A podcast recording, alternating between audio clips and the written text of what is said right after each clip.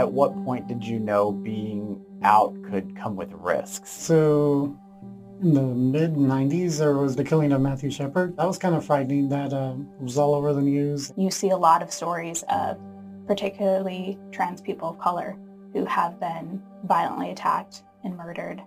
And I think that has really brought a reality early on in my journey I didn't see as clearly. I was walking downtown with a friend and someone drove by in a truck and yelled the F word at us. Those memories of dealing with insecurity and trying to hide those certain things, it all comes flooding back.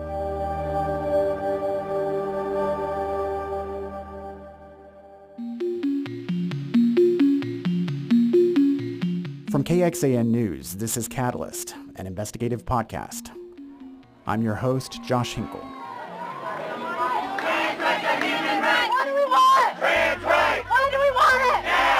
Know that it's been said countless amounts of times. Um, what's at stake in this 88th legislative session? This season is a companion to our Outlaw Project, exploring a record number of laws proposed in 2023 at the state capitol that would restrict LGBTQ plus Texans. Stop puberty blockers, cross-sex hormones, and mutilating surgeries. Sexually explicit content has no place in schools. Our journalists share how they work to make fair, objective coverage decisions and how their own experiences shape their reporting. How we perceive the world and how we're going to be able to talk about it. Including when they realized being out could be dangerous. For me, it was almost two decades ago, June 5th, 2004.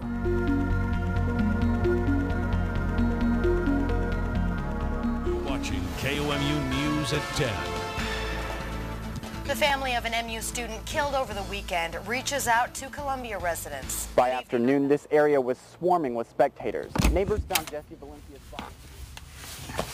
That last voice was mine. 2003, 2004. I'd recently dug through a box of old DVC Pro and beta tapes. Footage I'd saved from when I was a brand new reporter working at a TV station in Columbia, Missouri. I was 23, the same age as the college student found dead on an East Campus lawn. 2005.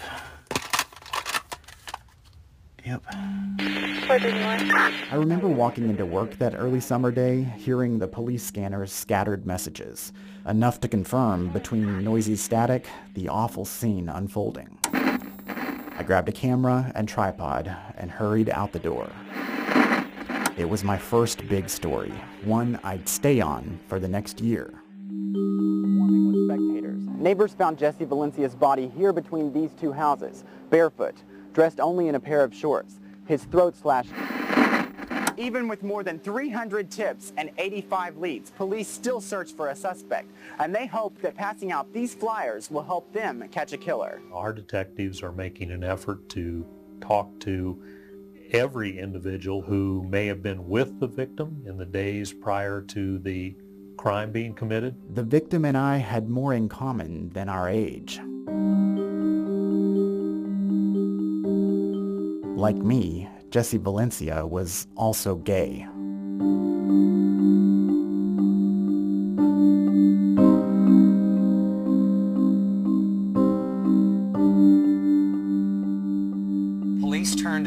Community for help. While police won't call it a hate crime, they do say the fact the victim was gay may help solve the case. KOMU's Josh Hinkle reports Jesse Valencia's parents say they won't rest until their son's killer is found.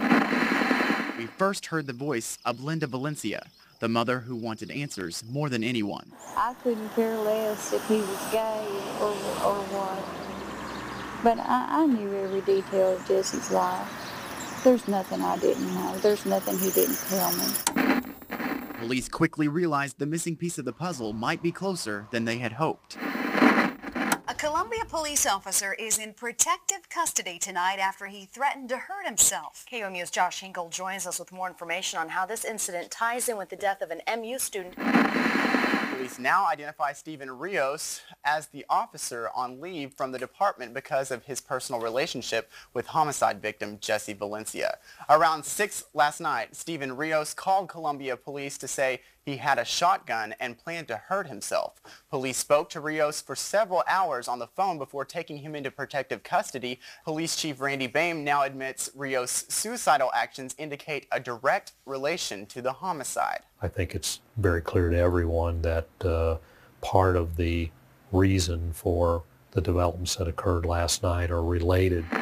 Rios arrested Valencia on April 18th for obstructing a government operation in connection with a peace disturbance at a late night party in East Campus. That was apparently the first time the men met.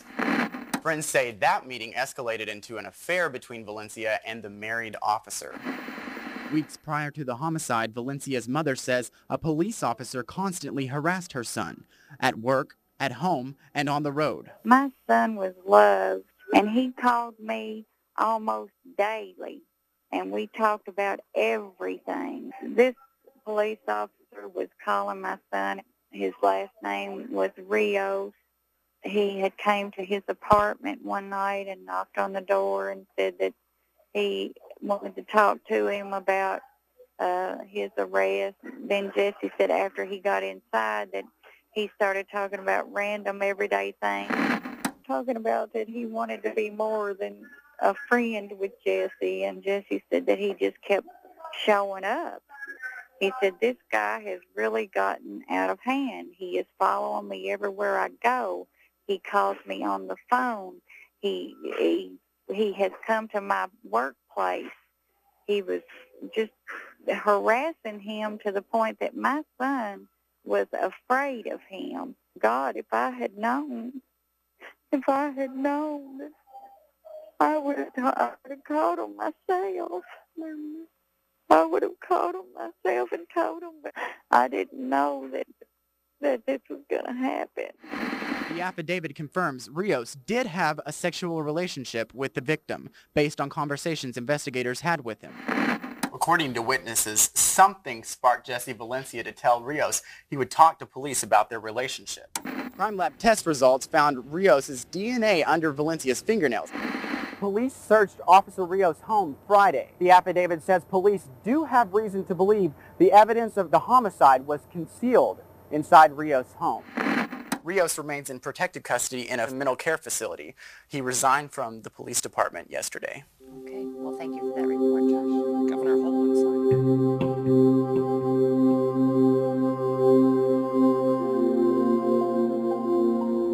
A dramatic development tonight. A Columbia police officer with ties to a murdered MU student threatens to jump from a parking garage.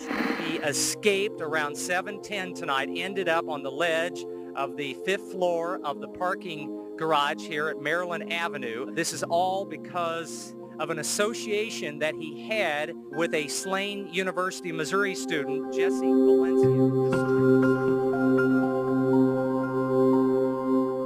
167984, Forest Day versus Rios. Rios faces two felony counts, first-degree murder and armed criminal action. Stephen Rios appeared in court today. Jesse Valencia's mother, Linda Valencia, sitting quietly in the back of the courtroom, clutching pictures of her murdered son. This has been very hard for me and for my family. Fate of the former Columbia police officer Stephen Rios is in the hands of the jury. A year of struggle, secrets, and emotion come down to today. The defense called its last two witnesses, man and wife for three years, the defendant Stephen Arthur Rios and his wife, Libby. She broke down when telling jurors about the moment she heard her husband had threatened suicide just hours after admitting his affair with the victim to her, something for which she says she has never forgiven him. When Rios took the stand, he admitted hiding the affair from Libby and lying to police about the relationship with Valencia. He said he didn't want anyone to find out. He had too much to lose. It's been almost a year for the entire case, and tomorrow, possibly, we'll find out from the jury if they agree with the prosecuting attorney's poignant words in his closing argument. Stephen Rios used his badge for sex and used his knife to forever close the mouth of Jesse Valencia.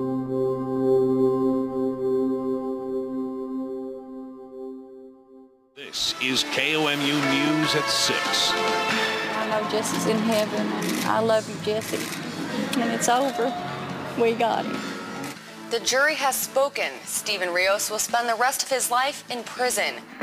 It took the jury just nine hours to find former Columbia police officer Stephen Rios guilty in the June 2004 murder of his lover. Stephen Rios broke down several times after the judge read the verdict, looking over at his family and placing his head in his hands.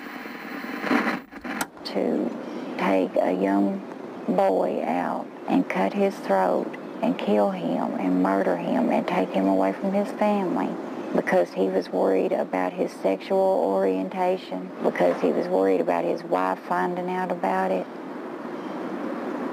That that's inhuman.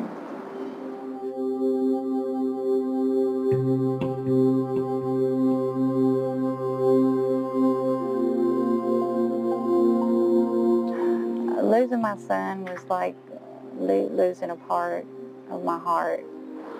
I miss him very much, and that I wish I could have taken his place. Now, throughout this long process, Mr. Rios and the Rios family and Libby have held steadfast to the core belief of Stephen's innocence. There will be an appeal, and the family ultimately believes that Stephen will be vindicated by that appeal.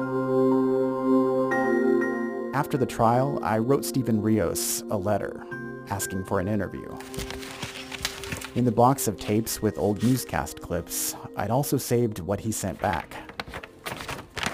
Handwritten from his cell in a Fulton, Missouri prison. A Columbia police officer convicted of murdering an MU student speaks on camera for the very first time in an exclusive interview. Rios contacted me by mail three weeks after his trial. It's hard for any person, let alone a husband and father, to come to work one day and find their life totally changed. It's, it's still unbelievable. There will be a different outcome. This case isn't about me, it's about Jesse. No one can reduce their life to, to one moment. Feel guilt and responsibility for certain things. Did you kill Jesse Valencia? No, I did not. Like I said, I didn't have any involvement in Jesse's murder. The same person that took his life took my life. There isn't a, a strong enough word to describe having to go through something like that, to defend your life, to defend your name, to go through that with your family and your friends. And that was something that we had to deal with in order to fight the charges against me. Rios was eventually granted a retrial after an appeals court ruled hearsay statements made during the first trial were inadmissible. A new jury found him guilty of armed criminal action and second-degree murder. The lesser conviction means he could be eligible for parole someday. His other appeals failed. His marriage ended. And his son, an infant at the time of the murder, is now an adult. I've kept up with the case over time, and even reconnected with someone else from back then.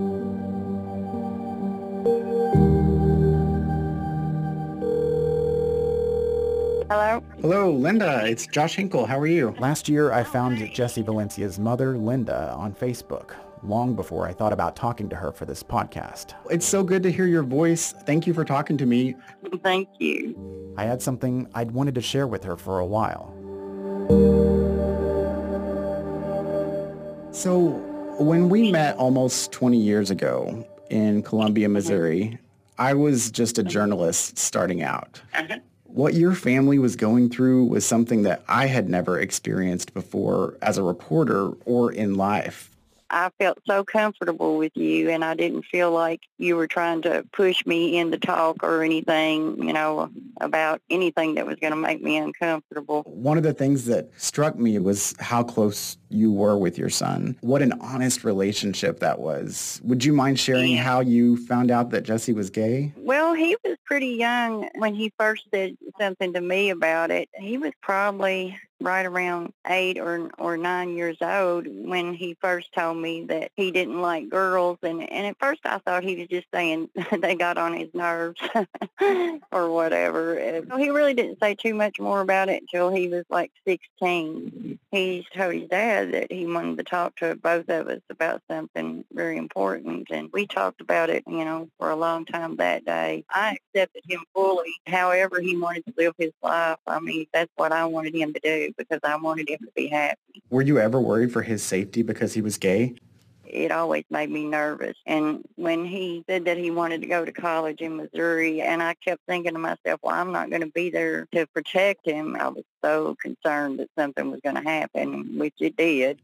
I know it's still tough to talk about all these years later, but what I have always wondered, because we learned Jesse was involved in a secret relationship with a married police officer, there was right. a sense, it seems, that that man felt he needed to hide things because being with a gay man, your son, yes. op- openly mm-hmm. would not have been okay gay people, they should be able to live their life the way that they want to. Who is anybody in this world to judge anybody else on their life.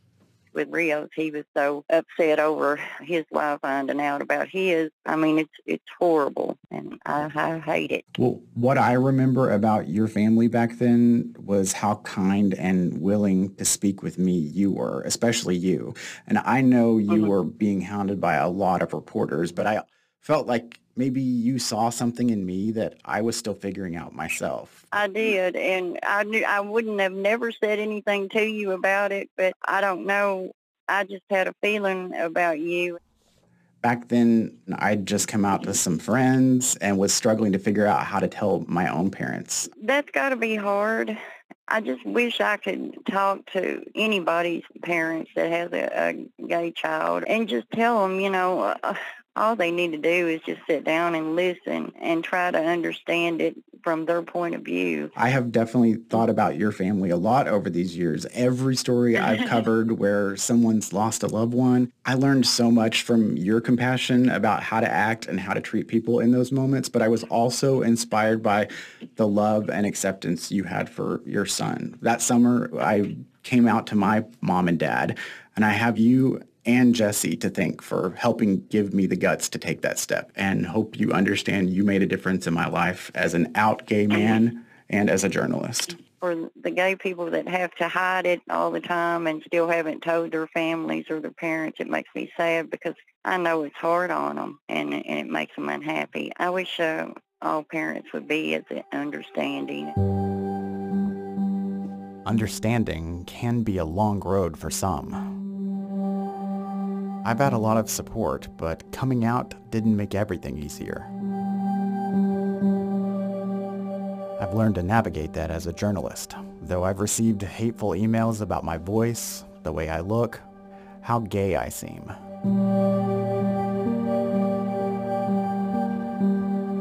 It doesn't happen much anymore. Maybe today people are more accepting, or at least understanding but not everyone. This summer, I was crossing the street in a small town in East Texas when a man in a pickup at a stoplight revved his engine, rolled down his window, and yelled at me, Get out of here, faggot. Hadn't heard that one in a while.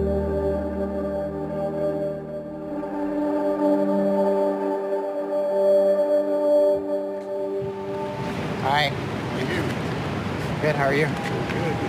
How was your drive? Talking to Linda Valencia made me want to do the same with my own parents for this podcast. I'm Josh. We have a reservation at noon. Yes. Great, thanks. So we met up for lunch one weekend. Perfect. All right. Thank you. Okay, go ahead, say your name and tell me where you're from. Melissa Hinkle from Seminole, Oklahoma. And Steve Hinkle from Seminole, Oklahoma. Okay. I'm ready to start. So I knew I was different than the other boys when I was growing up. Where we lived, being gay was not okay. And I just tried to hide it. And you're just taught to do that. Church, school, everywhere. I know you were aware. We just kind of avoided it. And for me, I was worried what you'd think. So I just pushed that part of me to the side. And I just really wasn't ready. That's why it was so important for me to move away and find out how I could be comfortable with myself before being that for anyone else. And I guess that's what I was doing when I went to Missouri.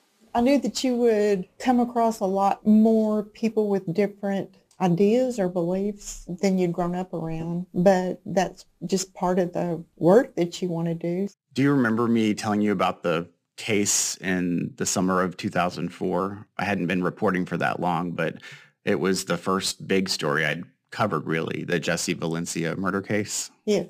Yep. What do you remember? I remember it was a really, really big case that had a lot of media attention from other places. And it was kind of a hot button issue at that time because I think a lot of things like what happened Jesse were starting to come more to the forefront of people's knowledge in general, you know, with a gay person. And like mom said, it was one of those high profiles, but this was kind of in front of everybody, laid out there so everybody could see it. This could be their kid or their brother or something like that. And it made, a, made a difference in a few people. I got to know his mom really well in the days after it happened. She knew he was gay mm-hmm. and she accepted it and loved that about him. And that kept popping up in my mind that I wanted that. I was tired of not being able to be open about my life with you for whatever reason. So that's why I invited you two to Missouri. I was nervous and I rehearsed it in my head over and over. And when it came time, I honestly felt like I had jumped off a cliff. I remember kind of just blurting it out when you were sitting in the living room of my apartment. Mom, Dad, I'm gay. When we were driving up there, we pretty much had figured out that's the reason we were invited. But when you told us, I think my first reaction was um, I was fearful for your safety because the area of the country that we live in, I think people can be more hard on people that are different. I was concerned more than anything else about your safety. We went through a period after that where there wasn't a whole lot of communications between me and you. And that wasn't because of you.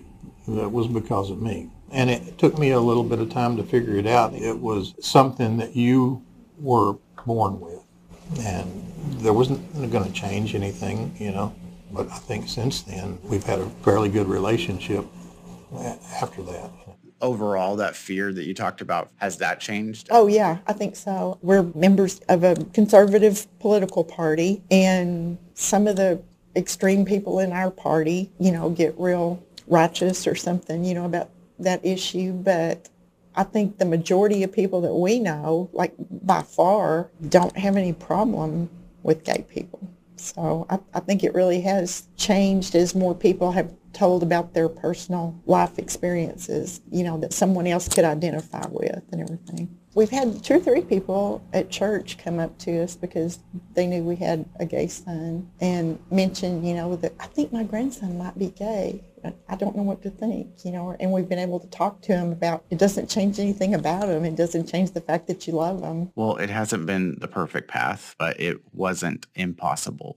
And I think you're right. We're in a good place today. And I'm happy I came out to you and I feel like I can be open with you about my life. We may not always agree on everything and that's okay. Yeah, there's no reason for us to fight. You know, everybody's got different opinions. It can be tough sometimes when the news involves LGBTQ plus issues because that's my community. And in my job as a journalist, I work to understand all sides of an issue and report the facts. How do you strike that balance yourself? like you said, you're conservative in many ways and you live in a conservative part of the country, but you're also accepting and supportive when it comes to me and people like me. So, you know, we have learned from that community some things and have been, because of that, even more accepting of different people. I try to, you know, go check out several different news sources so I can at least hear what the opposite side says, you know, to figure out that there's some balance in there in the middle. Yeah, I think people get so focused on their one or two points that they forget that we are, as humans, more alike than we are different. Well, I want to say thank you for raising me and putting up with me and loving me, even when it wasn't easy. You're right. Thanks for being our son. Yeah. So we're very proud of you. Yeah, we are. We love you. I'm not the only person in my newsroom whose experiences have shaped their reporting. This season on Catalyst, you'll hear from some of them, members of the LGBTQ plus community, and more. It just plays a factor in wanting to do this work and keep doing it well and not come across biased in any way. We want to make sure that we're not swaying a story one way or another, but at the same time, our identity is part of who we are. I also speak with managers leading our newsroom about navigating that intersection and an industry expert focused on topics like this every day. The question I get the most about how to cover LGBTQ issues is how do I walk that balance of I'm not here to litigate as an activist what we should do, but I also don't want to perpetuate really ugly, harmful stereotypes. Special thanks to KOMU TV in Columbia, Missouri for allowing use of archive clips for this episode. To explore our full interactive investigation and docuseries that accompany this podcast, go to kxan.com slash outlaw. Catalyst is reported and produced by me, Josh Hinkle, along with Arezow Doost. Our editor is Richie Bose. Digital support comes from Eric Henriksen, Abigail Jones, Jacqueline Ramkasoon, Andrew Schnitker, Robert Sims, and Kate Winkle. KXAN's news director is Haley Syhawk, and its vice president and general manager is Eric Glassberg.